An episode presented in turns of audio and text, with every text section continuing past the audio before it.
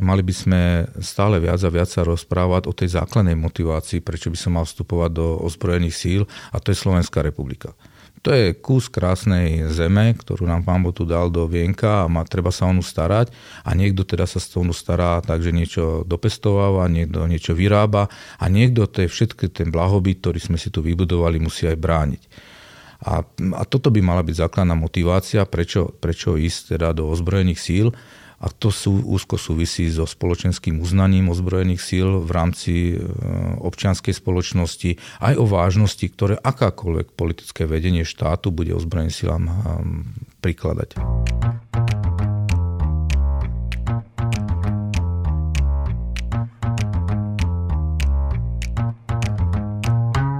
Počúvate podcast Aj na to. Moje meno je Mišo Adam, oproti mne ako vždy sedí Peter Bátor. Peter, ahoj. Dobrý deň všetkým. A dnes je tu s nami veľmi vzácny hosť, náčelník generálneho štábu Daniel Zmeko. Pán generál, vitajte. Dobrý deň, prajem. Ako sme povedali naposledy, že každý diel bude niečím iný. Minule sme boli veľmi zvláštne len sami dvaja a aj to bola novinka, ale hľadali sme, že čo, čo bude nové, a mali sme minule, vlastne to jeden z našich posledných podcastov už bol taký, že už sme sa k vám veľmi priblížili, mali sme generála, ale vo výslužbe, dnes už prezidenta. To mimochodom len inšpirácia, že keby ste sa pozerali, že jedného dňa, keď skončíte ako generál, že ešte vždy sa dá niekam ísť, a, takže má, máte príklad v, v Českej republike. A, ale tešíme sa, lebo dnes je to naozaj novinka, ste úplne prvý profesionálny vojak, ktorého tu máme v našej relácii, v našom podcaste, takže sa tešíme. A rovno najvyšší. A rovno, tak my sme známi s našou skromnosťou, že my keď berieme, tak iba to najlepšie a to najvyššie. Takže, takže ešte raz, už na začiatku chceme poďakovať, že ste prišli. A hneď začneme, začneme nejakou, nejakou otázočkou. Ide sa mobilizovať alebo nie? A nejde sa mobilizovať. Doby koho mobilizovala, prečo? To je, to je, jednak je to chyba v komunikácii. Myslím si, že toto keby sa tak intenzívne nevyvracalo ako hoax, tak by sa toho ľudia až tak nechytili. Ale čím viac pre určitú skupinu občanov budeme rozprávať o tom, že to nie je pravda, tak tým viac oni tomu budú veriť. Tam by sme sa mohli dlho baviť o psychológii, podvedomí a tak ďalej, tak ďalej. Nie, nebudeme mobilizovať, nemáme koho mobilizovať, nemáme na to ani čas, ani náladu, tak to takto odľahčíme. Ke... Ani dôvod. A, a, a vlastne dôvodný dôvod je, že vysvetliť, že kedy teda sa mobilizovať. Že, že ako by muselo byť zle, aby sa mobilizovalo?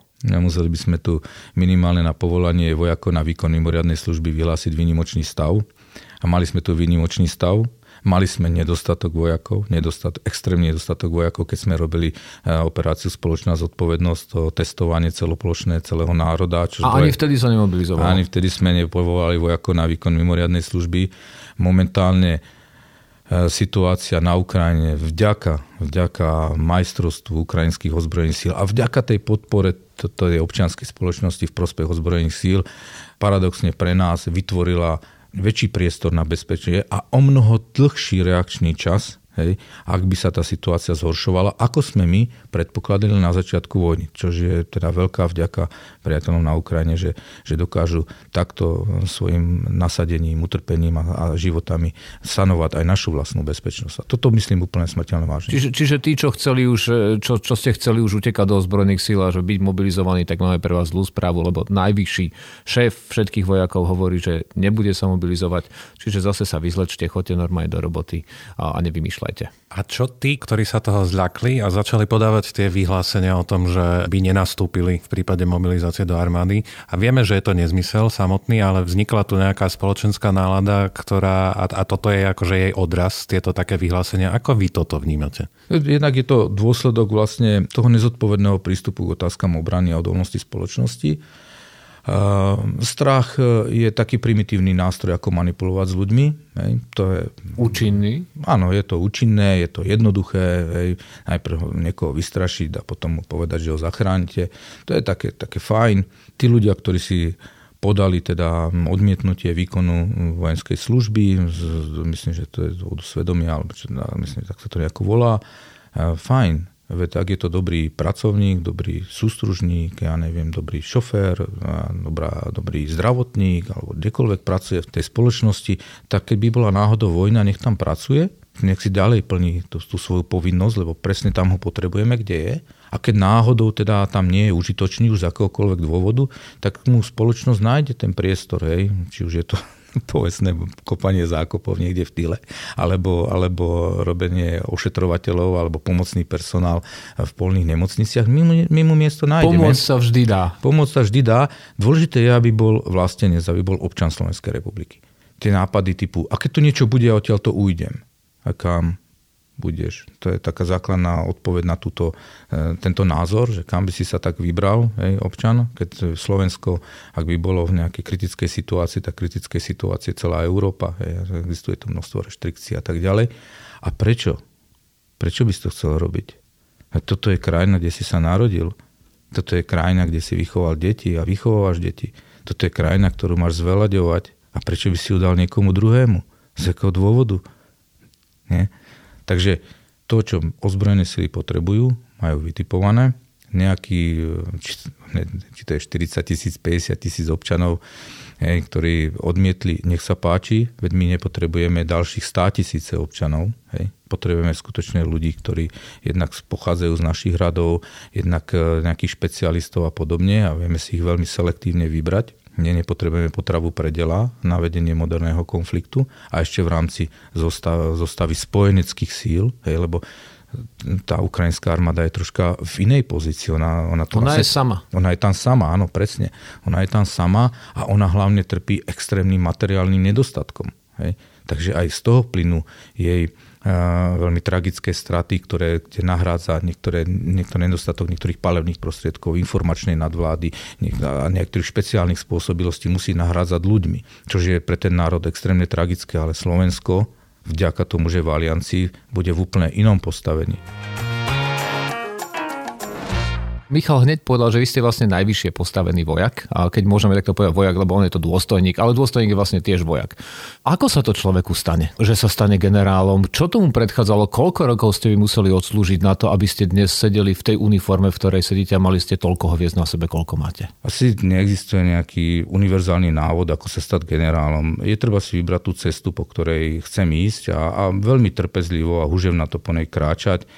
Bez ohľadu na to, akým, akým spôsobom to zasahuje do vášho súkromia, do, ako vás to oba, oberá o čas a, a hľadať si vždy ľudí, ktorí vás v tej kariére podporia.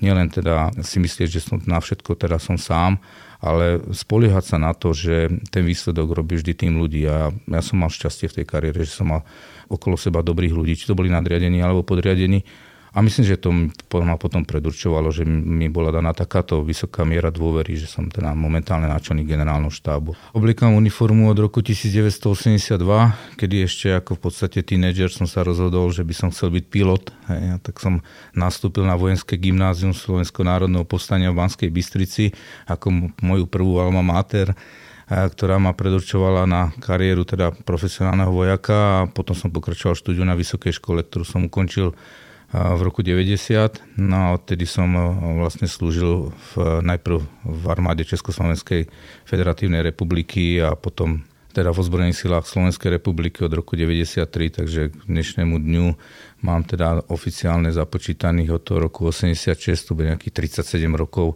kariérnej služby.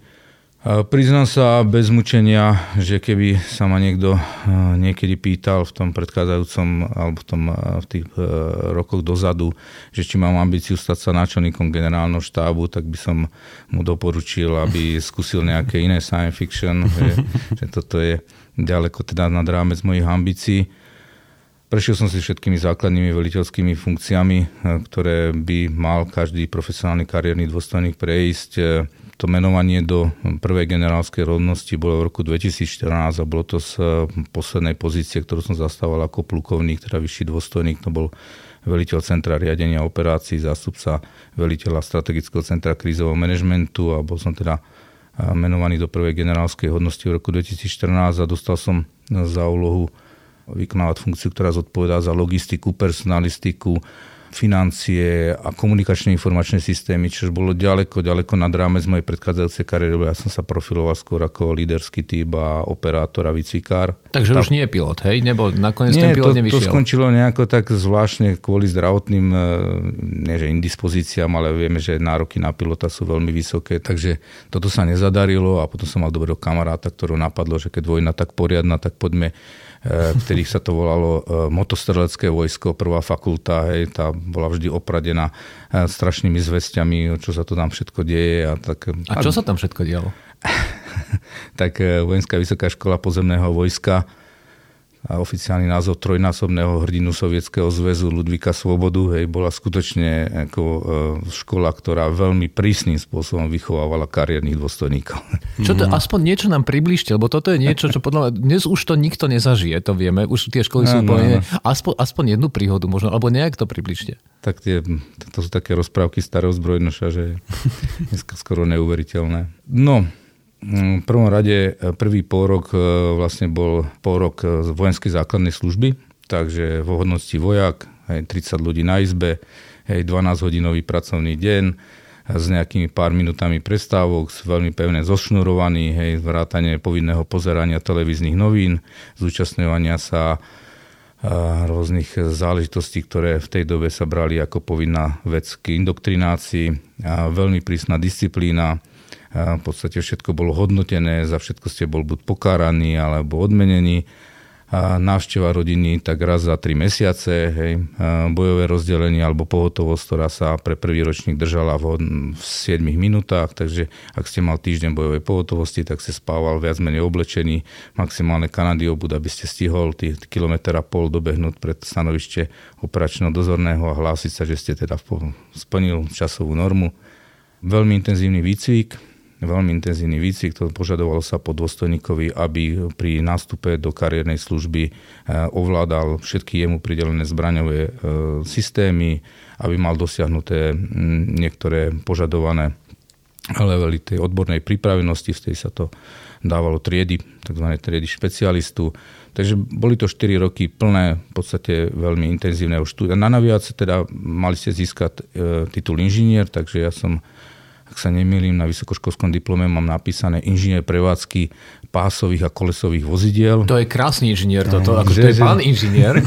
No bola tam kopu strojariny, s ktorou som teda úporne bojoval, pretože, čo je zaujímavé, že vojenské gymnázium nebolo zamerané technicky, ale bolo zamerané humanitne. Takže my sme napríklad štyri roky mali etickú výchovu, hej, veľmi prísny dôraz sa dá kládol na literatúru, slovenský jazyk a tak ďalej. A potom ste prišli k strojom. A, pot, a potom sme prišli k strojom a to mi trošička chýbalo, hej, fyzika v rámci nej elektrika a podobné veci, takže s tým som úporne bojoval a nakoniec sa to šťastne podarilo. Vy ste to teraz veľmi pekne popísali a tie začiatky a potom aj tú cestu.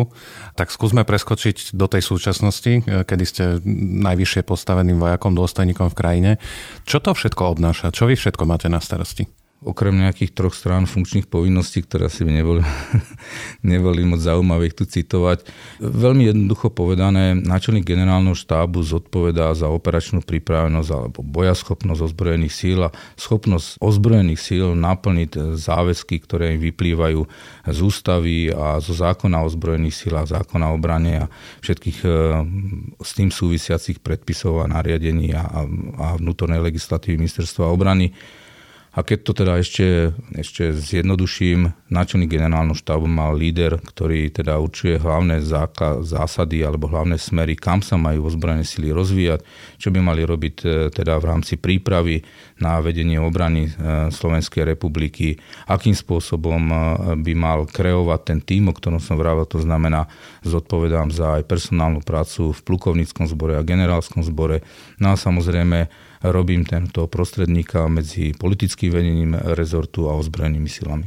Čiže vlastne vy ste, že nepreháňame, keď povieme, že vy ste hlavný šéf všetkých vojakov na Slovensku. Hlavný šéf všetkých vojakov na Slovensku, okrem tých, ktorí sú vyčlení mimo rezort, mimo ozbrojených síl, to znamená v prospech rezortu. Momentálne ozbrojené síly majú zhruba trinásťtisíc stopäťdesiat a nejaké drobné, stopäťdesiatštyri, ten, ten stav sa mení, teraz nám prišli noví chlapci a dievčatá do ozbrojených síl a ďalších tisíc vojakov je profesionálnych vojakov, ale dočasne sú vyčlenení v prospech plnenia úloh na, na ministerstvo obrany. Tam je vojenská polícia, zariadenia, úrady ministerstva obrany a samotné ministerstvo obrany. Ja priamo velím a riadím len tých ľudí, ktorí sú vo zbrojných silách. Ja už to vidím také, keď sa niekde dáva prihláška do nejakej práce, tam je napísané, že máte nejaké riadiace skúsenosti, človek napíše, že áno. Koľko ste mali podriadených, hej? Tak vy napíšete, že trinásťtisíc niečo. Tak ešte k tomu treba pripočítať tých štyri a pol tisíca občianskych zamestnancov. Jo, takže tá organizácia alebo tá firma, keď to takto ľudovo poviem, má cez sedemnásťtisíc ľudí. Skúsme teraz že inú otázku, veľmi hypotetickú, že ak by ste sa nedali na kariéru profesionálneho vojaka, čo by ste, čo, čo myslíte, čo by ste robili? Myslím, že, že by som robil uh, predsa len niečo, čo by bolo veľmi blízke a nejaký, nejaký manažment, nejaký biznis by som určite robil. Ja som čakal, že niečo v uniforme, že polovník poviete, alebo niečo. A to nie je povolanie. To je, to môže nie. To byť povolanie. Keď strieľaš profesionálne, tak nie. Môžeš byť aj profesionálny mňa, polovník. Mňa v celku baví organizovať veci aj v súkromnom mm-hmm. živote. Moja manželka častokrát hovorí, že ty všetko vieš zorganizovať, len na to potrebuješ kopu ľudí a, a presne tieto veci. Veľké konkrétne štrnásť tisíc. sedemnásť, sedemnásť to už sme pádali. Ja stále zabudám na civilov. Je, je, troška na odľahčenie, no, troška to pripomína to české príslove, dejte mi ľudia, ja to udelám. No, presne. Ale vy, vy ich potrebujete. Čo ste úplne posledne zorganizovali doma, nie v práci? Ja posledne som robil individuálnu prácu, ktorá potom skončila dvojtýždňovou pé enkou, takže... Musíme prezrieť na pána generála, že on je tu dnes aj, aj s viditeľným zranením na časti svojho tela, neprezradíme akým, tak my sme sa zhodli a dohodli, že toto bolo bojové zranenie. Je... Čiže máme tu čerstvého vlastne mm. zraneného. Z... To je ako keď tým v en há el uvádza, že zranenie v hornej časti tela bližšie neurčené. My sme sa toto vždycky pýtali našich hostí, že keď tá vojna na Ukrajine vypukla, aké boli vaše prvé myšlienky a či ste si mysleli, že Ukrajina takýmto spôsobom bude vedieť tú vojnu, vojnu viesť a takýmto spôsobom sa brániť?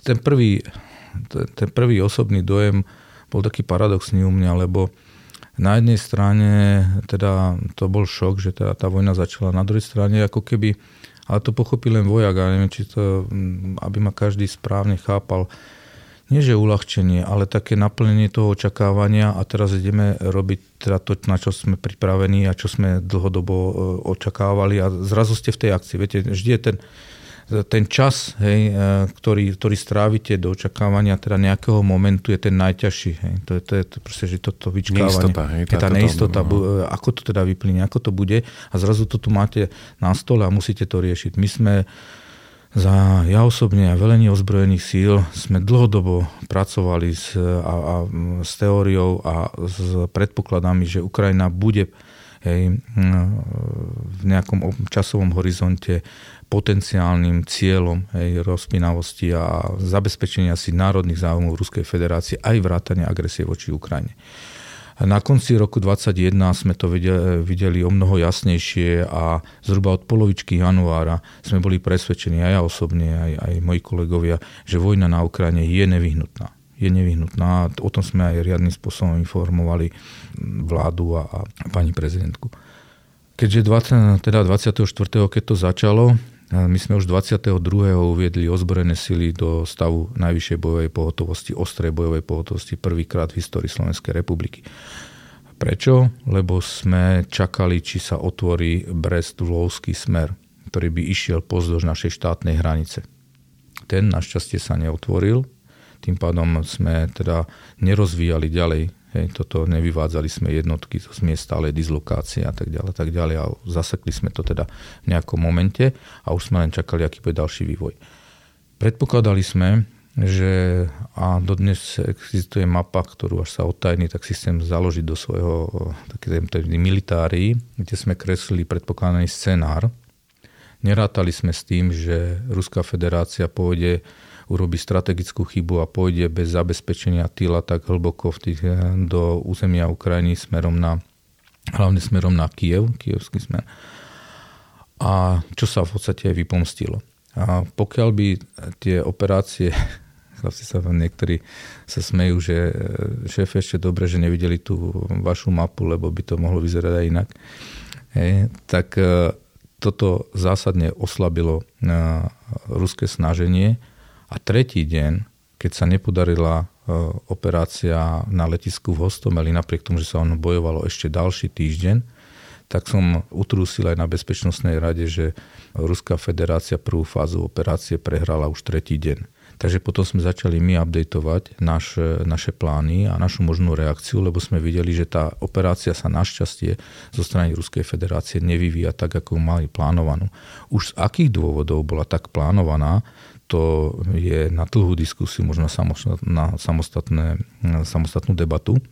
A dnes teda sme podľa, tak ako my sme si to podelili v nejakej tretej fázi, ktorá je veľmi komplikovaná, kde Ruská federácia vykonáva operácie, ktoré jednoznačne hrajú o čas, lebo čas hrá v prospech Ruskej federácie. Takže ak sa vrátim na začiatok, prvé dojmy po vypuknutí agresie, ja som bol v tej dobe v Amerike, ne? A keď som si zorganizoval rýchly návrat naspäť na Slovensko a tu kolegovia, zástupci, moji zástupci uviedli, alebo tá pokračovali uvádzaní jednotiek do plnej bojovej pohotovosti. Naplnili sme plány, ktoré sme mali pripravené a čakali sme, aký bude ďalší vývoj situácie. Boli sme relatívne v kľude, tom vojenskom kľude, lebo sme vedeli, že sa deje niečo, o čom sme predpokladali. Len sme čakali, aký, aký, aký smer toho vývoja. A keď sme videli, že ten smer je pre nás prospešný, alebo pre nás e, nám naklonený, tak o to, o to väčší kľud zavládol. A aj toto svedčí o tom, že, že poprvé šťastie pre pripraveným a po druhé, že naozaj, keď rozprávame o obrane Slovenskej republiky, že to nie je nejaká nahodila čidosť, že tu sa teraz niečo udeje, tak, tak zrazu ideme nejak reagovať, že my naozaj na všetko máme plány a, a osobitne o zbrojených silách naozaj veci fungujú nie na dobrovoľnosti, ale na tom, že sa, že sa ide presne podľa toho, čo sa, čo sa dohodlo, čo sa naplánovalo a za každým tým jedným plánom je nejaká konkrétna logika. Ako sa vám zmenil život konkrétne? Ako náčelníkovi generálneho štábu od vypuknutia, vypuknutia konfliktu? A ako ozbrojeným silám? Je tam niečo nové, čo predtým sa nedialo aj u vás, aj v tých ozbrojených silách? Alebo aký to má dopad na tie naše ozbrojené sily? Mne sa nejako zásadne život nezmenil. Ja som pracoval dvanásť hodín denne, aj predtým pracujem aj teraz. Ako my hovoríme dvadsaťsedem štyri. My ideme z jednej krízy do druhej. Hmm. Hej. Každá má svoje atribúty, každá má svoje špecifika, ale v každom prípade potrebujete, aby ste boli na telefóne zavesení a aby ste teda mali situačný prehľad, čo sa deje. Chlapcom dole sa zásadne zmenil život na tri mesiace, pretože to uvedenie do plnej bojovej pohotovosti mimochodom zabezpečilo, alebo teda obnášalo to, že podstatná časť personálu buď bola nasadená, alebo bola v hotovostiach a spávala v kasárniach a tak ďalej. Bolo to pre nich veľmi vyčerpávajúce a ďakujem každému jednému, že to niesol s tou povinnosťou, ktorá mu vyplýva zo služby. Nemali sme žiadne problémy, nejaké disciplíne alebo niečo, niekto niečo neplnil, že to klobúk dole pred tými chlapcami a dievčatami. Potom my sme sa plynule preorientovali z, nielen teda k zabezpečeniu štátnej hranice, kde sme sa snažili zabezpečiť takúto strategickú zdržanlivosť. Hej. Ono je strašne sexy vidieť vojaka, ako odnáša kufre na hraničnom priechode. To je veľmi dobré. A je, keď tam nemá čo iné na práci, musí to robiť a, a je to dobré, že to robí, ale veľmi dôležité bolo prekrytie štátnej hranice hej, prieskumnými prostriedkami, posilenie tam, čo ten bežný občan nevidel a hlavne už rekognoskácia priestorov a tak ďalej, tak ďalej. Takže sme boli vyťažovaní týmito, týmito vecami, vytvorení účelových zoskupení, vytvorení celej tej cé dva, hej, tej, tej, tej, tej hierarchie no, velenia, to riadenie a velenie. Hej, to, aby to, tam, aby to tam zafungovalo. A do toho prišli už prvé úlohy, čo sa týka humanitárnej a vojenskej pomoci. A to, to bolo obrovské množstvo práce, ktoré sa vykonávalo po nociach, hej, tak, aby sme neohrozovali, alebo minimálne ohrozovali občanov, ktorí občan ani neregistroval. To boli stovky a stovky presunov železničných, cestných, nakladanie, prekladka materiálu. No, no, no, obrovské množstvo vecí sa, sa dialo. Potom do toho začali prichádzať prvé výcvikové aktivity v prospech ukrajinských síl. Takže nabehli sme na nejaký štandardný rytmus a v tom sa, v tom sa doteraz držíme. Vytvorili sme si svoj systém. My sme takí tí, tí ľudia, ktorí potrebujú mať nejaký systém, ktorý, ktorý funguje a dnes to bereme bohužiaľ, ako, ako realitu, tak ako to berú aj, aj naši kolegovia na Ukrajine. Ja som teda bol na tej Ukrajine, mal som možnosť stráviť na mieste velenia a, a na rôznych teda tých postoch štyri dni, myslím, že som tam, tam bol, takže som mal možnosť vnímať, ako to majú oni zorganizované. Je to veľmi príbuzné tomu, čo sa deje u nás, akorát o mnoho horších podmienkách, samozrejme, o mnoho náročnejších úlohách, kde každý deň strácajú ľudské životy, ale ten vojenský systém je taký adaptabilný, že on sa proste zabehne a potom takúto rutinou toho válca sa kotúla po tej ceste. Na čo ste najviac hrdí na ozbrojené sily? Na ľudí, jednoznačne na ľudí. To znamená ľudí, ktorých máme. Je dobré, že si vyberáme elitu, hej, a, a tí ľudia to potom vracajú tej spoločnosti a je to cítiť aj v bežných medziľudských vzťahoch. Hej. Nehovorím, že nemáme žiadne problémy, že všade je to úplne ideálne, že si neriešime svoje vlastné vnútorné rôzne bolístka, jak sa vraví, ale ľudia sú tým naj, najzácnejším softverom, ktorý máme a o ľudí sa musíme starať a, a pre ľudí robiť čo najviac a, a A, a malo by to aj tá spoločnosť oplácať, lebo sú to výnimoční ľudia. Ja by som sa ešte vrátil k tej téme, že dopad vojny na Ukrajine na naše ozbrojené sily. Vy ste teraz popísali ten ako keby aktuálny, ale skúsme sa pozrieť aj do budúcnosti. A veľa sa hovorí o tom, že to, čo sa deje teraz na Ukrajine, je že veľmi dôležitým študijným materiálom mm. pre ozbrojené sily, nie len na Slovensku, ale v Európe a vôbec vo svete. A čo sú podľa vás také tie najdôležitejšie, ako my to voláme lessons learned, alebo nejaké poznatky, ktoré, skúsenosti, skúsenosti ktoré, ktoré by sme mali je. potom my aj zaviesť do praxe? A, a to je taká ďalšia vec, ktorou by som sa chcel pochváliť, že vlastne tak, ako sme nastavovali ten dlhodobý plán, ako sme videli ten rozvoj ozbrojených síl, že kam sa máme hýbať, ale aj vnútorné organizačné štruktúry a ako sme vydali vojenskú doktrínu napríklad. To je veľmi závažný dokument, že, že všetko nám to tak zapadlo do toho, do tej Ukrajiny, že nič teraz nemusíme meniť, že nemusíme obrátiť tú, tú, tú, tú hromadu úplne opačne alebo postaviť inú pyramidku. A len, len treba usilovne pracovať na tom, čo sme postavili základy. Čo sa ukazuje ako extrémne dôležité, a znova sa vrátim, mať kvalitný personál. Hej. A ten personál mu nechať samostatnosť v rozhodovaní s jednotným cieľom. To znamená ešte viac sa snažiť, aby široká úloha bola pochopená alebo úloha by bola pochopená v celej hierarchii velenia, nie? Aby v prípade, že aj veliteľ družstva, veliteľ čaty, veliteľ roty sa ocitne v akejkoľvek situácii, kde, kde musí rozhodovať samostatne, musí chápať celý kontext tej situácie a musí byť spôsobili robiť také veci, ktoré sú vo všeobecnom zámere toho veliteľa.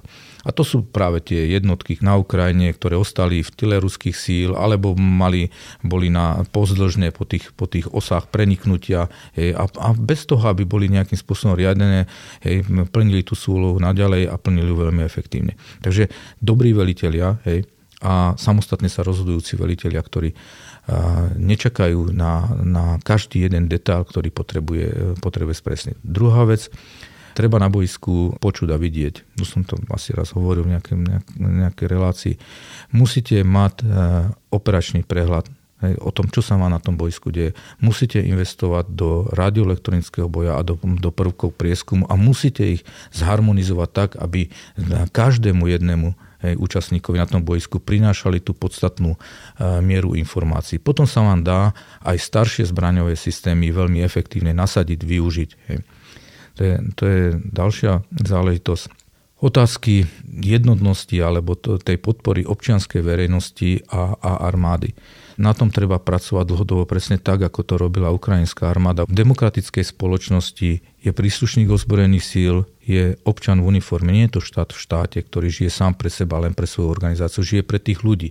A tí ľudia musia dôverovať svojim ozbrojeným silám. Nemôžu, keď sa niečo stane, zobrať telefón a vyvolávať pod sem domov, lebo ja tu mám dve deti a čo ja s nimi teraz budem robiť. Kde si? Kde si, hej, prečo, prečo tu nie si? Nemusí, práve naopak. Prosím ťa, urob svoju robot, prácu poriadne, lebo ja tu mám dve deti a chcem, aby, aby vyrastali v mieri a bezpečí. To je, to, to je proste ten, ten, ten symbiotický vzťah, ktorý musíme medzi občianskou verejnosťou a ozbrojenými silami. A ten sa nedá vybudovať v prvý deň krízy. Ten musíte budovať dlhodobo. Dlhodobo musíme byť si istí, že občan chápe dôležitosť ozbrojených síl a že chápe, prečo tu tie ozbrojené síly sú. Poďme ešte trošku, lebo sme rozprávali o Ukrajine, skúsme len tak kratšie, že čo očakávate, čo sa stane teraz v tej vojne na Ukrajine? Ja viem a ja to vždy hovorím, keď sa mňa túto otázku pýtajú, hovoria, že môžeme hoci ako špekulovať, je to vojna, vo vojne sa môže hoci čo, hoci kedy stať a všetko zmeniť, ale, ale ak, aký je ten váš odhad, čo nás čaká tie najbližšie mesiace? Rozpráva sa veľa, že bude ofenzíva, nevieme aká, od koho, čo nás čaká? No, v mediálnom priestore pôsobí obrovské množstvo analytikov, ktorí absolútne presne vedia, čo sa najbližšiu dobu stane. Čak im to aj vychádza perfektne. Hej, hej, no väčšinou. Ja si to nedovolím da, takto nejako explicitne pomenovať, čo sa, čo sa stane. Čo viem, čo je pre nás veľmi dôležité je. Aby sme nedali agresorovi čas. Aby sme mu ho neposkytli tým, že budeme vajatať nad podporou Ukrajine, hlavne vojenskou podporou, ale aj inou ekonomickou a ostatnými nástrojmi.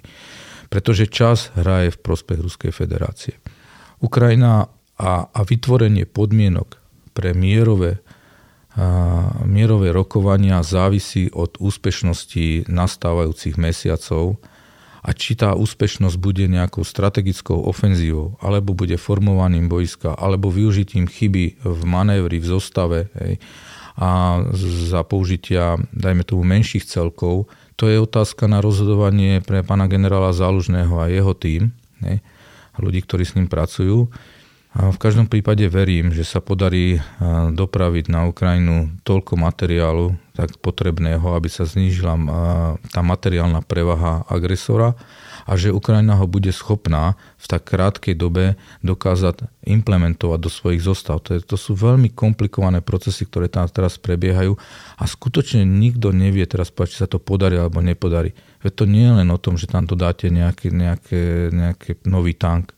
To je o tom, že ho musíte precvičiť tie osádky na ten tank, zmeniť takticko-technické procedúry použitia, má iné charakteristiky, iné možnosti a zároveň, že mu zabezpečíte logistický cyklus alebo, alebo ten životný cyklus toho tanku, že tam budete mať náhradné diely, že budete mať opravárov, že budete mať pé há em, že budete mať muníciu do toho a tak ďalej a tak ďalej.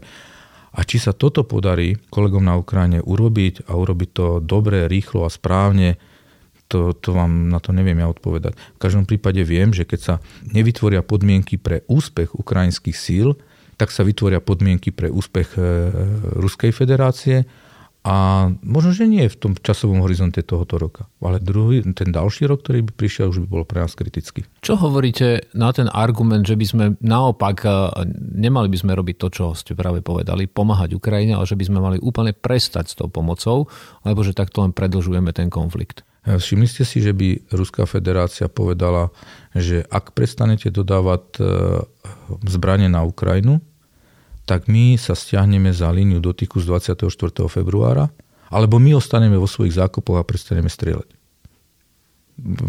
Bol takýto návrh na stole? No, vy, ste, vy ste diplomat, ne, takže máte ešte viac.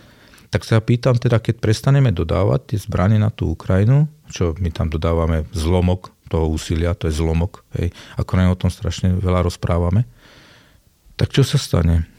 No tak proste Ruská federácia využije tú prevahu, hej, obnoví strategickú iniciatívu, dosiahne pôvodné ciele a tie pôvodné ciele jasne demonstrovala. Veď ten pôvodný cieľ nebol získať Donetsk a Luhansk, hej, ale ten pôvodný cieľ tým, tým výpadom na Kyjev bolo vlastne zlikvidovať štátnosť Ukrajiny.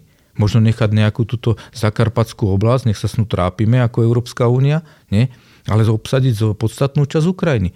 A teda kto má záruku, že my prestaneme dodávať zbrane, tým pádom Ukrajinci prehrajú teda tú vojnu, strategickú iniciatívu získa Ruská federácia, tá postupí na celé územie Ukrajiny alebo minimálne na jeho podstatnú časť. Možno až k našim hraniciam. Možno až k našim hraniciam a my potom s tým budeme robiť čo? A keby aj nepostúpila až k našim hraniciam, keby zlikvidoval Ukrajinu ako štát, my akože be, pre nejaký pokrytecký pocit bezpečia, že si myslíme, že tým pádom sa zrazu zlacnie benzín, zrazu sa zlacnie plyn, zrazu sa budeme cítiť bezpeční. Sme takto hodili cez palubu štyridsať miliónov obyvateľov. To je v poriadku? To je akože zlučiteľné s našim hodnotovým nastavením? Ako, ako bežných občanov, nie ako politikov, alebo vojakov, alebo, alebo diplomatov. Ale proste, či to je normálne, či je to v poriadku? Nie? Takže ak teda by mala prestať vojenská pomoc na Ukrajinu s cieľom vytvoriť podmienky pre e, mierové ujednanie, tak ruská strana musí priniesť nejak, nejaký návrh na stôl. Ale ona ho nepriniesie.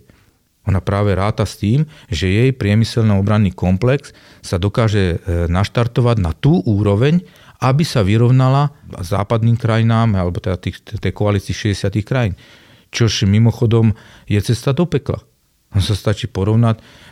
Áno, u nás tie veci idú, keďže my sme v mieri, hej, a dnes sme tu autokratívny štát a musíme rešpektovať niektoré zásady, tak u nás to ide pomalšie, ale na konci dňa, keď si porovnáte ten ľudský potenciál, ekonomický potenciál, tak tá Ruská federácia vie, že to nemôže ustať.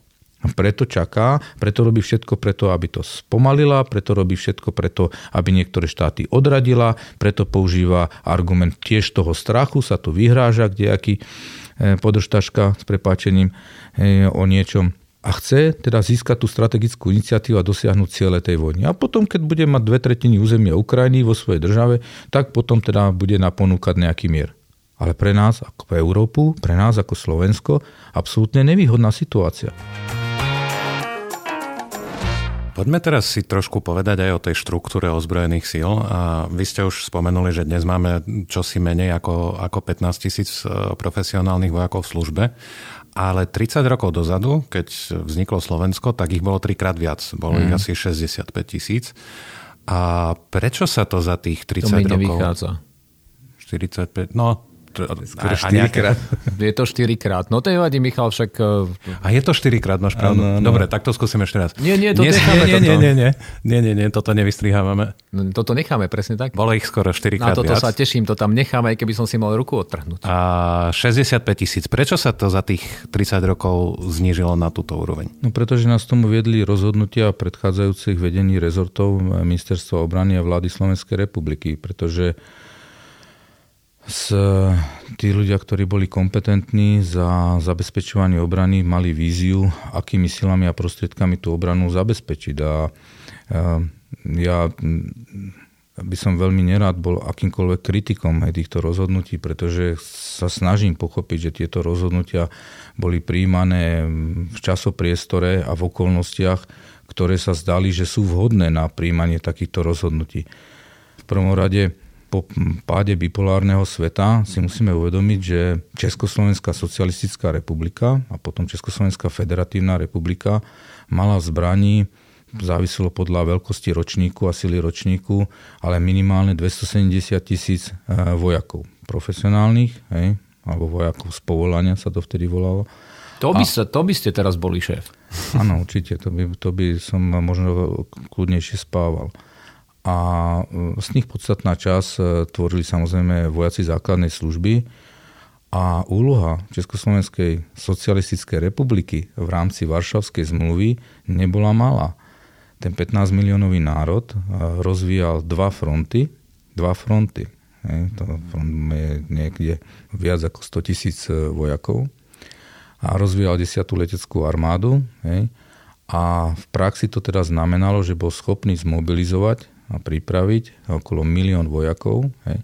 Mal zhruba sedemstopäťdesiat kusov leteckej techniky, tisíce tankov, tisíce bé vé péčiek, tisíce delostrojeckých systémov, mal kompletne rozvinutú protizdušnú obranu štátu, mal balistické rakety vo svojej države a mal aj ďalšie prostriedky dokonca jadrového napadnutia, ako boli napríklad povestná húfnica Pion.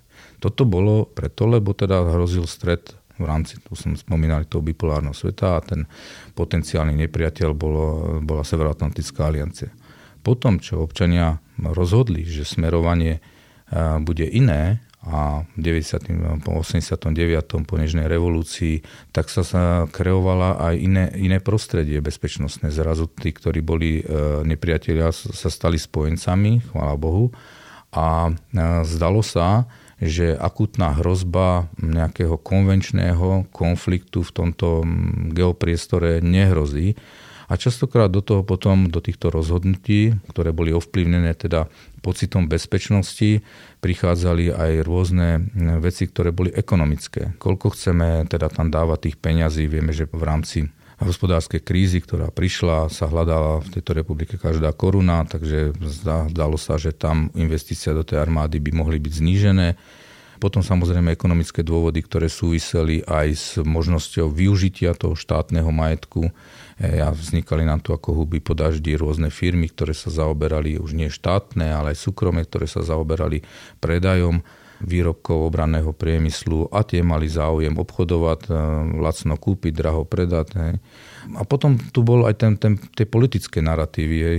Ukončenie základnej vojenskej služby súvislo veľmi úzko teda s zánikom a postupným zánikom niektorých kasární, znižovaním priestorov pre ubytovanie, výcvik a v neposlednom rade to bolo v tej dobe, tak jednoducho povedať, politicky veľmi sexy, že teda ukončíme základnú vojenskú službu, prejdeme na profesionálnu armádu a tak ďalej. Ja tieto faktory chápem. Na druhej strane ma mrzí to bezhlavé rozpredávanie vojenskej techniky a zásob. Niekedy častokrát sa predávala technika, ktorá bola jednak málo používaná, že útvarov ostávali staré stroje, predávali sa uloženky takzvané, predávali sa zásoby, a rozpredávali sa zbraňové systémy, ktoré jednoznačne mohli ešte dlhé desaťročia slúžiť, nie? A naviac sa nenaplňali sľuby politických vedení, že teda budeme mať menšiu, ale modernú, hej. Malá, ale profesionálna. Malá, to si profesionálna, pamätám. Hej, moderná a tak ďalej. A z toho sa všetko splnilo iba tá malá. Ne, nič, nič viac. Tak niekde sme museli začať, aspoň, Áno, aspoň niečo sa podarilo. Áno, od sme začali. No a teraz na to vlastne chýba. Koľko by sme mali mať ideálne? Keby, keby bolo na vás, že sa môžete ráno zobudiť a poviete, toľko toho vojakov by som ja potreboval, aby som mohol pokojne spávať, ako ste povedali, tak to číslo by bolo aké? Ak by sme brali do úvahy faktor, teda, že sme riadnym členom Severoatlantickej aliancie, chvála Bohu, čo nám teda značne znižuje tie ekonomické náklady, tak... My máme toto číslo presne nadefinované v dlhodobom pláne rozvoja ozbrojených síl a to číslo by sa malo oscilovať niekde medzi dvadsať až dvadsaťštyri tisíc profesionálnych vojakov. Tam to niekde budeme smerovať a tam by to malo byť aj vzhľadom na zmenenú bezpečnostnú situáciu v Európe. A potom sa musíme vážne zaujíma- zaoberať zálohami, ale v tomto prípade znova my tu nepotrebujeme, aby sme do armády zobrali státisíce, nedaj Bože milión. Kde by sme ich zobrali? Tak, či by sa našli. Hej, veď vieme, koľko máme teda ľudí registrovaných. Hej. My potrebujeme mať zálohy, ktoré budú presne pomenované. Presný počet týchto záloh ja teraz nemôžem úplne dať na stôl, ale ne, neatakuje to číslo, ktoré by bolo vyššie ako päťdesiat tisíc. Uh-huh. Takže zálohy v radovo v niekoľkých desiatok tisícoch, pripravené zálohy s previerkami, s výcvikom, s výbavou, výstrojov, s technikou, ktorá na nich čaká, ktorú pravidelne obsluhujú a potom tú profesionálnu armádu niečo cez dvadsať tisíc. Ak toto dosiahneme do konca tejto dekády, prípadne do jej začiatku polovičky do ďalšej dekády, by sme mohli byť spokojní a povedať si, že obranyschopnosť Slovenskej republiky je plnohodnotne zabezpečená. Vrátanie toho, že musia prebehnúť modernizačné projekty, o ktorých sa tak často diskutuje. A tu sa hneď núka otázka, že ako to dosiahnuť? Lebo vy ste povedali, že číslo niekde nad dvadsať tisíc, to znamená, že potrebujeme dostať nejakých ešte desať tisíc ľudí do tej armády, tak uh, prečo by dnes mal človek chcieť ísť slúžiť do armády? Že skúste možno aj spraviť takú reklamu pre ozbrojené sily. Ja si myslím, že mali by sme stále viac a viac sa rozprávať o tej základnej motivácii, prečo by som mal vstupovať do ozbrojených síl, a to je Slovenská republika. To je kus krásnej zeme, ktorú nám Pán Boh tu dal do vienka a má, treba sa o ňu starať a niekto teda sa s tou stará, takže niečo dopestováva, niekto niečo vyrába a niekto to je všetky ten blahobyt, ktorý sme si tu vybudovali, musí aj brániť. A, a toto by mala byť základná motivácia, prečo, prečo ísť teda do ozbrojených síl. A to sú, úzko súvisí so spoločenským uznaním ozbrojených síl v rámci občianskej spoločnosti, aj o vážnosti, ktoré akákoľvek politické vedenie štátu bude ozbrojeným silám prikladať. A, a hlavne ste nepovedali to dôležité, že vlastne každý človek, ktorý vstúpi do armády, tak sa môže stať generálom jedného dňa. Vy ste toho príkladom. Alebo naopak, nestanete sa generálom, keď nevstúpite do ozbrojených síl. Teda ak hovoríme o generála a o generálovi, ktorý by bol v vojenskej uniforme. Ešte sa vrátim k, tej, k tomu vstupu do tých ozbrojených síl. Okrem toho, že teda každý sa môže stať generál, my sme hľadali taký slogan na reklamnú kampaň a ešte sa s tom stále hľadáme. Pýtal som sa svojich ľudí, teda, že čo je pre mladých ľudí také odstrašujúce pred vstupom do tých ozbrojených síl. A moji kolegovia, špecialisti na túto oblasť mi hovorí, mladá generácia sa bojí, že v ozbrojených sílách stratí takú tú slobodu. Akú slobodu? No ako slobodu jednania, konania, aj správania sa, že tu máme tu presný systém. Áno, to je ovplyvnené rôznymi skúsenosťami ich rodičov, napríklad z vojenskej základnej služby, alebo otcov, alebo dedov. Potom je to ovplyvnené filmami typu Čierny baróni, Tankový prápor. A ja hovorím, dobre, tak dajte tam taký kontroverzný motív, že sloboda pre teba, sloboda pre nás. No, tam pozerajú všetci na mňa a že to, to je šéfe, ako myslíte? Nie? A, a, a hovorím, no presne toto som chcel, aby, aby ste sa spýtali, ako to myslím, lebo tak sa bude pýtať každý ten potenciálny záujemca na vstup. A teraz môžete to rozvíjať na množstve naratívov, že tá, tá sloboda pre teba znamená poprvé, že ten, kto chce vstúpiť do ozbrojených síl, sa slobodne rozhoduje, či chce robiť niečo viac ako bežný občan. Či chce viac obetovať zo seba, hej, aj zo svojej rodiny v prospech celku a či teda na to má vôbec, aby to zvládol. To je prvá vec. Druhá vec, môže si vybrať. To nie každý, kto vstupuje do ozbrojených síl, musí byť ten povestný zabiják s nožom v puse, ktorý tam niekde robí. Môže byť aj travič.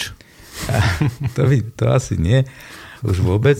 Hej. My skôr vyliečíme z otrávenia, ale môže to byť človek, ktorý skutočne má široký diapazón tých povolaní, ktoré môže robiť od, od toho experta na ekonomiku a finančáka až po toho výsadkára u piateho pluku alebo výsadkového praporu alebo u... Výbušninár napríklad. Výbušninár, chemík, čokoľvek, čokoľvek chceš, kam si myslíš, že, že to je naturel tá, tá posúva, tak to si môžeš nájsť v tých ozbrojených silách. A čo sú také najatraktívnejšie podľa vás momentálne pozície v ozbrojených silách? A prečo práve psovod?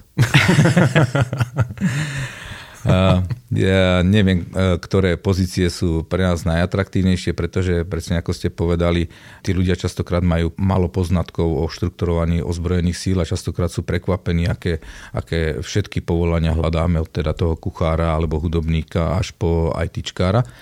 Ale ešte, sa zase, ešte si stále budem mleť svoje ohľadne tej slobody, že tým vstupom do tých ozbrojených síl ten človek, to je tá druhá časť toho sloganu, tá sloboda pre vás, je, znamená, že ten človek robí viac ako, ako ostatní a že zabezpečuje tú slobodu a demokraciu a fungovanie toho štátu a môže si byť vedomý, že keď aj ukončí tú kariérnu činnosť, bude si nejako sumarizovať ten svoj život a povedať, tak som ho nežil nadarmo, lebo som tu stále robil pre niekoho, pre ten väčší celok. Takže myslím si, že to má aj tento aspekt. A teraz sa vrátim k tým ozbrojeným silám. Ozbro... Z čoho sa skladajú vlastne? Že počúvame v Amerike, to je, že mariňáci a neviem kto ďalší, že ako to je u nás rozdelené? Ne, mariňáci, ktorí majú vrtuľníky a preto sú námorné. Lietajúci námorníci. Lietajúci námorníci. My máme tri základné servisy. Jeden sme establishovali relatívne nedávno a to sú pozemné sily, vzdušné sily a sily pre špeciálne operácie. Ten posledný servis je relatívne čerstvý, ale veľmi agilne sa rozvíjajúci. A stanovili sme veliteľstvo vojenského zdravotníctva, ktorý predtým bol nejakým malým úradom, ale dneska je to plnohodnotné veliteľstvo. Takže toto sú štyri základné servisy, ktoré sú v, v ozbrojených silách. Tie sa skladajú z podriadených e, súčastí. To znamená, máme dve mechanizované brigády, máme delostrelecký pluk, ženinný pluk. Hej. No a čo máme viac teda? Už máme, vieme, že zdravotníctvo, máme teda, čo máme, máme vzdušné sily, teda to ste vraveli, hmm. máme pozemné sily, máme tie špeciálne sily, máme zdravotníkov. Nezabudol. Veľmi dôležitý, dôležitá súčasť je brigáda spoločnej podpory. Ne? To je čo? Tam máme vlastne vyššie úrovne logistiky, to znamená logistické základne, materiálové základne sa vykoná a opravárenské kapacity, ktoré zabezpečujú chod ozbrojených síl. Čiže logistika to je to, čo vlastne tých vojakov podporuje, aby mohli vôbec Čiže fungovať. Podporuje, áno, toto sú tie vyššie úrovne. Keď sa logistiky. hovorí, že, že tento rok bude na Ukrajine rok teda tej vojny, že rok logistiky, tak to znamená v tom prípade, že, že naozaj je to o tom, kto dokáže rýchlejšie dostať bojovú techniku, kto dokáže lepšie zabezpečiť vojakov, kto dokáže vlastne tým vojakom pomáhať na to, aby mohli oni bojovať. Čiže vlastne to je to, že tí vojaci nielen bojujú, ale keby, keby oni boli len sami bojovníci a nemali nič iné, čomu vy hovoríte logistika, však nie len v ozbrojených silách, tak by to neboli funkčné ozbrojené sily. To sú ľudia, ktorí dnes a denne i v tomto čase, keď tu sedíme, priamo aj svojou, svojou prácou podporujú aj tú spomínanú Ukrajinu za cez ich ruky a cez ich vozidlá prešlo desaťtisíc tón humanitnej i vojenskej pomoci smerom na Ukrajinu a ja ich pozdravujem a ďakujem za prácu. Otočme list a poďme k niečomu, čo je obľúbené všade, a to sú peniaze. Mm. A hovorí sa, že dávame historicky najviac peňazí na naše ozbrojené sily, čo je fakticky aj pravda. Nakoniec, keď sa pozrieme na tú najvyššiu sumu, bude to skoro, asi, ak sa nemýlim, a opravte ma, skoro dve celé štyri miliardy eur. Je to dosť? Nemyslím si, že by existoval na svete nejaký náčelník generálneho štábu, možno nejaký taký, ktorý by chcel byť submisívny k aktuálnemu politickému vedeniu, ktorý by povedal, že má dosť peňazí. A ja si osobne myslím, že to stále nie je dosť. A to preto, že ten dlh, ktorý sa vytvoril za ostatných tri dekády, je obrovský. Hlavne je obrovský v infraštruktúre. Tam sa neinvestovalo absolútne. A potom aj je ten dlh v tom personále. to, to nejaký narratív o nadštandardných platoch profesionálnych vojakov. No keď sú také nadštandardné, prečo sa tak usilujeme o každého človeka dostať do ozbrojených síl? Ľudia a, majú dosť peňazí asi, no? Asi je to tak. Musíte byť konkurenciaschopní na trhu práce, ak chcete od nejakého občana, že teda bude obetovať a viac ako iný občan, musíte mu to aj e, ho jednak tým spoločensk- spoločensky zastrešiť tou spoločenskou vážnosťou, ale zároveň ho musíte teda aj ohodnotiť. No a potom je to samozrejme modernizačné programy. Veď si uvedomne, že my sme za tridsať rokov v modernizačných programoch neurobili prakticky nič. To sa urobilo pár endemitov, ktoré sa vyskytujú. Tatrapán, aligátor a podobné sexy značky. Ale, ale reálne jazdíme na BVPčkách z sedemdesiatych, osemdesiatych rokov, na tankoch v tej istej kategórii. Takže... Kedy budú nové tanky? Ja si myslím, že by sme tento modernizačný projekt chceli otvoriť, asi to už je za horizont mojich udalostí, ale chceli by sme ho otvoriť niekde okolo roku dvadsaťsedem dvadsaťosem s dodávkami dvadsať tridsať, plnohodnotné prezbrojenie. Čo chcem ale zdôrazniť, že my ani tú techniku, ktorú momentálne máme, tak sa onu snažíme starať tak dobre, ako vieme a nepovažujeme ju stále za hodnú ani do šrotu, ani na vyhodenie.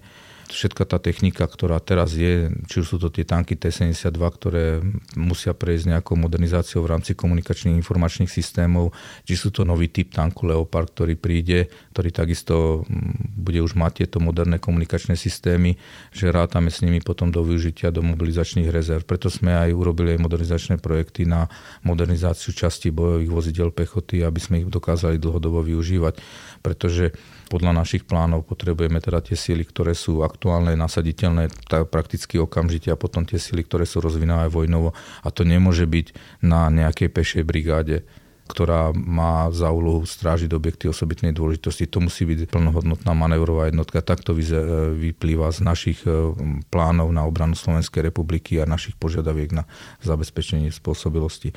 Takže tie, tá suma sa zdá, že je veľká a ja ďakujem, že vôbec je taká, aká je, ale nemôžeme rozmýšľať nad tým, že ju budeme postupne znižovať. Minimálne ju musíme udržať cez tie dva percentá, lebo z toho vyplývajú všetky tie plány modernizácie, že tie dve percentá budú garantované. Nemôže sa stať tá situácia, kedy sme dvetisícdesať, v roku dvetisíc robili model dvetisícpätnásť, rátali sme, že po vstupe do aliancie budeme dávať dve percentá, reálne sme dávali, myslím, že najslabší rok bol nejakých nula celá deväťdesiatdva alebo deväťdesiatjeden, ďakujem za opravu.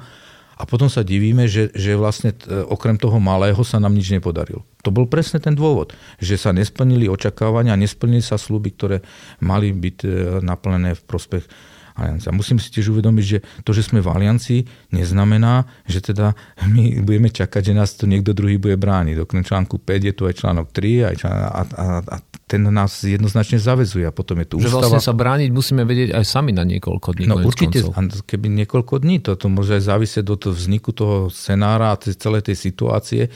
A my, my teda nerátame, že by sme viedli samostatne obranu Slovenskej republiky na niekoľko dní. Hej. Už minimálne by sme sa mohli baviť o niekoľko týždňoch. A preto potrebujeme viac peňazí. To bola vlastne taký hlavný odkaz toho. A máme tu tému, ktorú sme chceli s vami určite otvoriť. Máme ju tu napísanú akože dôvera. Michal. Dnes ozbrojené sily sú, alebo nie dnes, oni sú dlhodobo jednou z najdôveryhodnejších inštitúcií v štáte, ak nie úplne najdôveryhodnejšou. A z čoho podľa vás tá dôvera vyplýva? Alebo prečo vám ľudia dôverujú? Tak mňa v prvom rade to nesmierne teší. Tá dôvera je dlhodobá kvôli tomu, že tie ozbrojené síly nie sú politickým subjektom, to je prvá vec. A ja sa tiež snažím, aby sme boli mimo politického diania, tak ako nám to ukladá zákon, a budem preto robiť no, všetko, aby sme teda stáli mimo politických zápasov, to je jedna vec. Druhá vec je otázka morálneho nastavenia dôstojníckeho zboru, to znamená, nepotýkame sa s nejakými korupčnými kauzami, ani sme sa zásadnými korupčnými kauzami nepotýkali v predchádzajúcom období. Takže nekradnete? Kradnúť, nekradnúť, proste správať sa morálne a mať vysoko nastavený hodnotový štandard, to je predpoklad vplnenia tej pozície profesionálneho vojaka na akomkoľvek stupni. A ozbrojené sily sú strategická záloha štátu a preto ju občan vidí vždy, keď mu je zle. či máme tu nejakú kalamitu, priemyselnú haváriu, hej, máme tu nejaký COVID, hej, nejakú krízu, máme tu bezpečnostnú krízu. A ten, horia Tatry, záplavy. Hej, a ten, ten vojak tam príde a ten občan ho vidí, že je organizovaný, vie, čo má robiť, dokáže prísť po veľkých počtoch v krátkom čase, dokáže si okolo seba vytvoriť priestor, dokáže pomôcť. Hej. A plus my teraz sa snažíme robiť aj množstvo humanitných, hej, a charitatívnych a takýchto projektov, či už je to s detskými domovami, alebo so školami a s kýmkoľvek. Takže občan vidí toho vojaka väčšinou v pozitívnom slova zmysle. Na druhej strane musíme si ale povedať aj, že nám, my sme o nejaké percentuálne body od krízy na Ukrajine klesli v tej dôvere. Čo je mimochodom čudné, lebo väčšinou tie ozbrojené sily by mali stúpať, lebo vtedy sa občan trošku viac bojí, tak ešte viac sa pozerá hej. na tie ozbrojené no, sily. No a teraz vlastne premostujeme na ten hybrid, hej, a na tie informačné vojny a psychologické operácie. Vy nám čítate scenár. Proste to je dôvod. Tak sa velenie ozbrojených síl a ozbrojené síly jednoznačne profilovali ako organizácia, ktorá urobí všetko potrebné na základe politických rozhodnutí na podporu Ukrajiny. Je logické, že časť občanov, ktorí s týmto nesúhlasia, stráca dôveru vo zbrojných silách. Ale paradoxne som videl taký jeden prieskum, z ktorého vyplývala o niečo pokles tej dôvery, na nejaké percentuálne body, ale bola tam taká zaujímavá otázka, že, že myslíte si, že ozbrojené sily vedia pomôcť občanom v kritickej situácii. A tam bolo osemdesiatpäť alebo osemdesiatsedem percent, teda že áno, že áno. Takže na jednej strane dôvera akože dole, ale potom, keď tá otázka ide na, na tú reálnu, konkrétnu vec, tak tam, takže taká troška schizofrénia tých respondentov, ale pochopiteľná schizofrénia, lebo toto si myslím, že je už otázka toho, že niektoré témy, ktoré sú umelo evokované hybridom a informačnými operáciami, sa stávajú súčasťou aj toho politického boja a ten občan sa tu orientuje už aj podľa toho, ktorej tej strane dáva svoj hlas a na, na ktorej strane toho politického spektra stojí. Čo je absolútne nešťastné, samozrejme, lebo téma obrany a odolnosti štátu by mala byť také tabu, hej, a veľmi, veľmi citlivo s ňou zaobchádzať, ale deje sa to a potom to má vplyv samozrejme na tú polarizáciu spoločnosti, nižšiu odolnosť a tak ďalej, tak ďalej. Keď som sa pýtal, že z čoho tá dôvera v ozbrojené sily vyplýva, tak to bola tá ľahšia a teraz ťažšia, že ako túto dôveru by mali tie ozbrojené sily zužitkovať? Že či z toho vyplýva nejaký spoločenský záväzok a že či vojaci vedia prispievať práve k zmierňovaniu nejakej polarizácie? Ako by mali oni vstupovať do toho priestoru? Určite áno. My, ja osobne a myslím, že každý jeden príslušník ozbrojených síl je vďačný občianskej spoločnosti za dôveru, ktorú prejavuje voči nám a je to záväzok, že ju, že ju musíme udržiavať a naplňať. A že každodennou prácou a musíme si ju nejakým spôsobom zastabilizovať, prehlbovať. Ja častokrát hovorím aj, aj bežným vojakom a myslím, že to robí celý ten veliteľský zbor a máme takú zásadu, že každý jeden vojak je vlastne reprezentant ozbrojených síl ako taký. To znamená tak, ako sa správa, ako sa oblieka, ako sa vyjadruje k veciam, ako má úroveň komunikácie a spoločenského nastavenia a morálky, tak potom ľudia vnímajú ozbrojené síly. Lebo my žiaľ teda nemáme inú možnosť sa prezentovať, nemáme tu široké reklamné kampane, ne, ne, netočia sa o nás filmy o hrdinoch, hej, a ďalšie veci, som tu spomínal dva. Ja, ja si vôbec ne, nepamätám, že by za tridsať rokov existencie Slovenskej republiky bol natočený nejaký hraný film o, o problematike ozbrojených síl. Hej. Hraný nie, to je pravda. Mm, ale zase tie vaše zásahy, kade tade, myslím, pri všetkých áno, tých krízach dokum- vám dávajú hej, ďaleko väčšiu tak, popularitu ako... A... Áno, nie. Viete, len, len potom ešte raz, hej, že Že, že máte hraný film, ten tankový prapor a černí baroni a tí ľudia si ho nie vždy dokážu za, dneska mladí ľudia e, zarámovať do nejakej doby, e, ktorá tu bola. Takže ten odkaz ako keby sa stráca, skôr je prevrátený. Čiže tí, čo idú do ozbrojených síl, aby tam mali takúto srandu, tak sú sklamaní. No, no, no, no práve. Tam nenajdu Mariana Teraskyho. E, uh-huh. Majú s tým problém ho nájsť. Ani, ani, ani, ani tie, tieto webše bobulaté už ne, ne, nechováme. Takže, Nechováte? Žiadne, už nemáme hospodárske dvory? No, bohužiaľ nie, ale vážne sa zamýšľame nad krdlami ovečie, ktoré by vypásali výcvikové priestory. No, a, máme, a bude sír, bude žinčica, všetko bude. Zdá sa nám to zásadne lacnejšie, ako ich kosiť. A to už z marketingového hľadiska vojak a sír a žinčica, to, to, to, je, to, to je dobrý koktel. A malaška, to, to bude na, zvyšova- na ďalšie zvyšovanie. Takže modernizovať. Navážno treba, aby sme si udržali e, morálno-etický kódex, hej, aby sme sa správali zodpovedne, aby keď niečo povieme, tak to bola pravda, hej, a, a keď ne, nemôžeme niečo povedať, aby sme to povedali na rovinu, že to, teda, to, o tomto sa baviť zatiaľ nebudeme, a budeme sa baviť o tom, keď bude vhodná chvíľa. A aby sme každý ten jeden z nás bol symbolom pre tú občiansku verejnosť. A mali by sa vojaci podľa vás viac verejne vyjadrovať k veciam? Áno, pokiaľ sa veci obrany nestávajú súčasťou politického zápasu. Ja keď sa vyjadrím k niektorým výrokom, ktoré sú, alebo niektorým tvrdeniam, ktoré sú v emotívnom zápale, zápale nejakej politickej debaty a majú ďaleko od reality skutočnosti, tak sa prirodzene dostávam na jednu alebo druhú stranu politického spektra. Som medzi Sofinou voľbou alebo medzi dvoma mlynskými kameňami. Takže snažíme sa byť v tomto smere veľmi, veľmi zdržanliví. Snažíme sa hlavne de- šíriť ten pozitívny naratív o tom, že spoločnosť by mala byť jednotná, aby bola pripravená ľahšie znášať krízy už akú, akékoľvek a že politici by mali byť zodpovední, hej, v otázkach obrany a odolnosti spoločnosti. Pretože vojak, ozbrojené sily bez podpory spoločnosti, bez podpory občianskej spoločnosti nie sú spôsobili, nech by boli akokoľvek dobre vybavené, nech by boli akokoľvek tých dvadsať alebo, alebo koľko tisíc ľudí odhodlaných, ne, keď nemajú tú podporu spoločnosti, ne, trvalú podporu spoločnosti, nebudú schopní splniť svoju úlohu. Lebo k tej obrane neprispievajú len vojaci. K tej obrane a odolnosti spoločnosti prispieva každý jeden občan na svojom mieste, ktoré v občianskom živote zastáva. A poďme na taký náš posledný blok, ktorý tu máme, tých odborných vecí, a trošku prídeme k NATO. V roku dvetisícdevätnásť francúzsky prezident povedal, že, že vlastne NATO zažíva alebo je v stave kritickej smrti. Klinickej. Klinickej. Ona bola kritická, tá smrť až bola klinická, však aj dnes sa môže dariť. Tak je alebo nie je?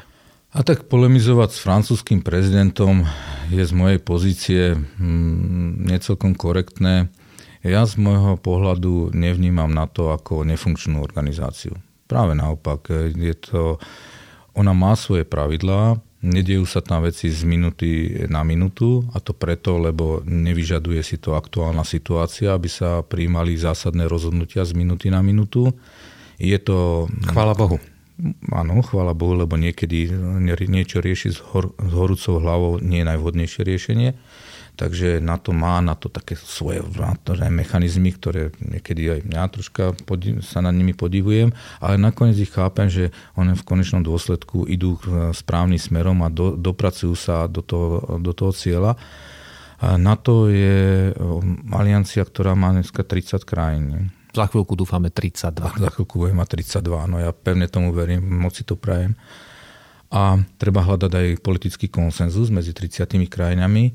Sú krajiny, ktoré majú rôzne obmedzenia pri prijímaní rozhodnutí a ten politický konsenzus sa hľadá niek- niekedy veľmi zložito. Ne? Ale čo sa týka vojenskej časti, tá funguje relatívne efektívne, ale musí rešpektovať ten politický konsenzus. No a ja si vôbec teda nemyslím osobne za seba, ale vidím to zo svojej pozície, že by na to prežívalo nejakú klinickú smrť. A práve naopak, to, čo sa dneska deje, vracia na to k tomu, k tomu pôvodnému, k čomu ono vzniklo. Že keď bolo založené, ono vlastne bolo prevenciou pred vznikom tretej svetovej vojny alebo množstvo lokálnych konfliktov po čiare, celej čiare dotyku toho antagonistického sveta. A my sa dneska vraciame k tomu, aby sme boli dostatočnou odstrašujúcou silou na to, aby tu žiadny konflikt nevznikol. A buďme radi, že sme súčasťou tohoto spojenectva, nie? A že nemusíme byť v situácii, ako je dneska už spomínaná Ukrajina. Čo znamená, a, a, a nedávno najskôr s tým začali vysokí americkí predstavitelia, ale vlastne potom začal tvrdiť aj celé NATO a hlavne aj generálny tajomník, ktorý hovorí, že NATO bude vedieť brániť každý centimeter vlastne územia svojich členských štátov.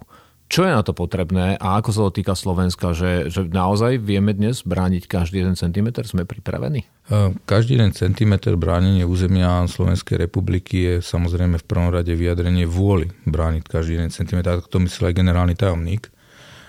Vo vojenských operáciách nikdy neviete zaručiť, že nejaký centimetr sa dočasne nedostane. Že tu nám tri centimetre ušli. Hej, aby...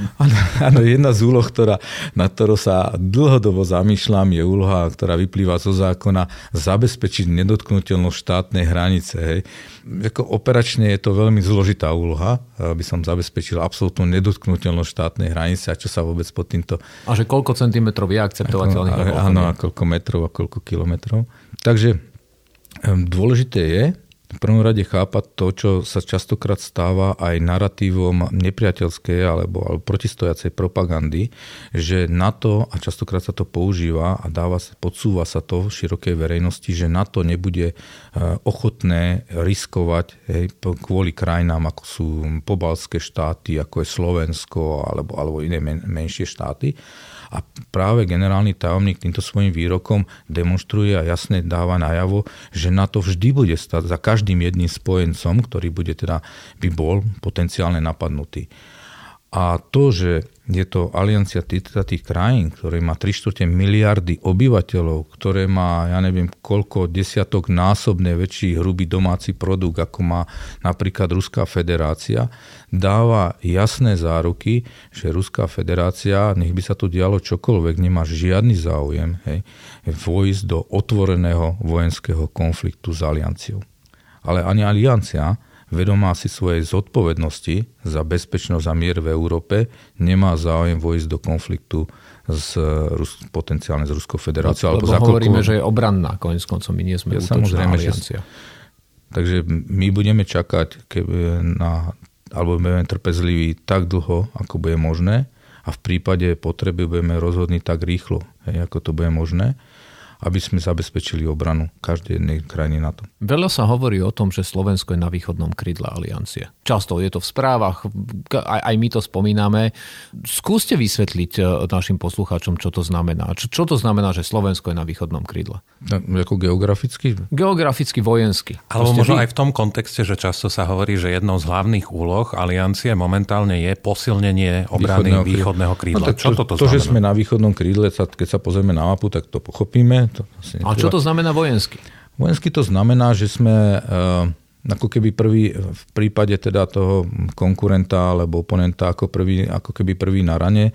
Tým pádom musíme sa dá zaoberať zvýšením spôsobilosti práve tej prvej odpovede v prípade nastolenia krízy, a k tomu sú všetky tie aktivity, ktoré sa tu vykonávajú. My ich v praxi na Slovensku vidíme ustanovením mnohonárodnej bojovej skupiny, ktorá sa bude postupne minimálne organizačne rozrastať. Nehovorím, že priamo budú tí vojaci tu rozmiestnení, ale organizačne určite bude rásť, tak aby sa dokázala v prípade krízy navýšiť aj na vyššie stupne celkov a byť v plnohodnotnej zostave s našimi ozbrojenými silami.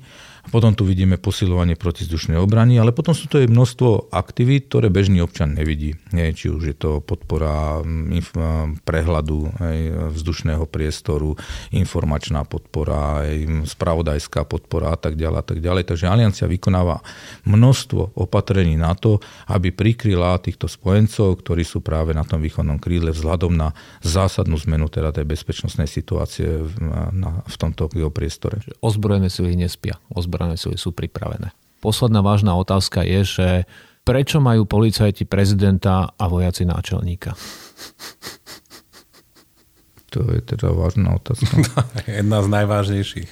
To, a, Peter Kolínie nemôže spávať. A ja sa priznám, že, že ja vám na no neviem odpovedať. Ale viem, a keď to chceme takto odľahčiť, ja som bol, keď sme mali ešte vojakov základnej služby a bol som na funkcii veliteľ čaty, veliteľ roty, veliteľ praporu, tak som bytostne neznášal, keď vojak základnej služby, hlavne ten, ktorý nevyrástol na mojej jednotke, bol mi privelený z nejakého iného prostredia, kde možno, že to bolo akceptovanie, ma oslovil titulom náčelník, alebo náčelníku. Tak to ako vždy nedopadlo dobre, ne? Pre, na, pre tú druhú stranu, tak ja neviem, ja, ja, ja sa musím pozrieť do análov a troška sa hambím teraz, že ja neviem vlastne, ako ten, kde historicky sme našli pomenovanie ten náčelník. Myslím si, že to je Lebo ešte sa prvé... Aj náčelníkov štábov máte, nie? No, no, no, ale kde to začalo tým náčelníkom? Či, as... to, či to je donesené ešte od ruských poradcov, alebo je to ešte z Prvej republiky. Musím, no, no teraz ste ma dostal, ja sa musím na to pozrieť a keď sa najbližšie stretneme v Bruseli, tak ja vám to objasním. A prečo majú policajti prezidenta?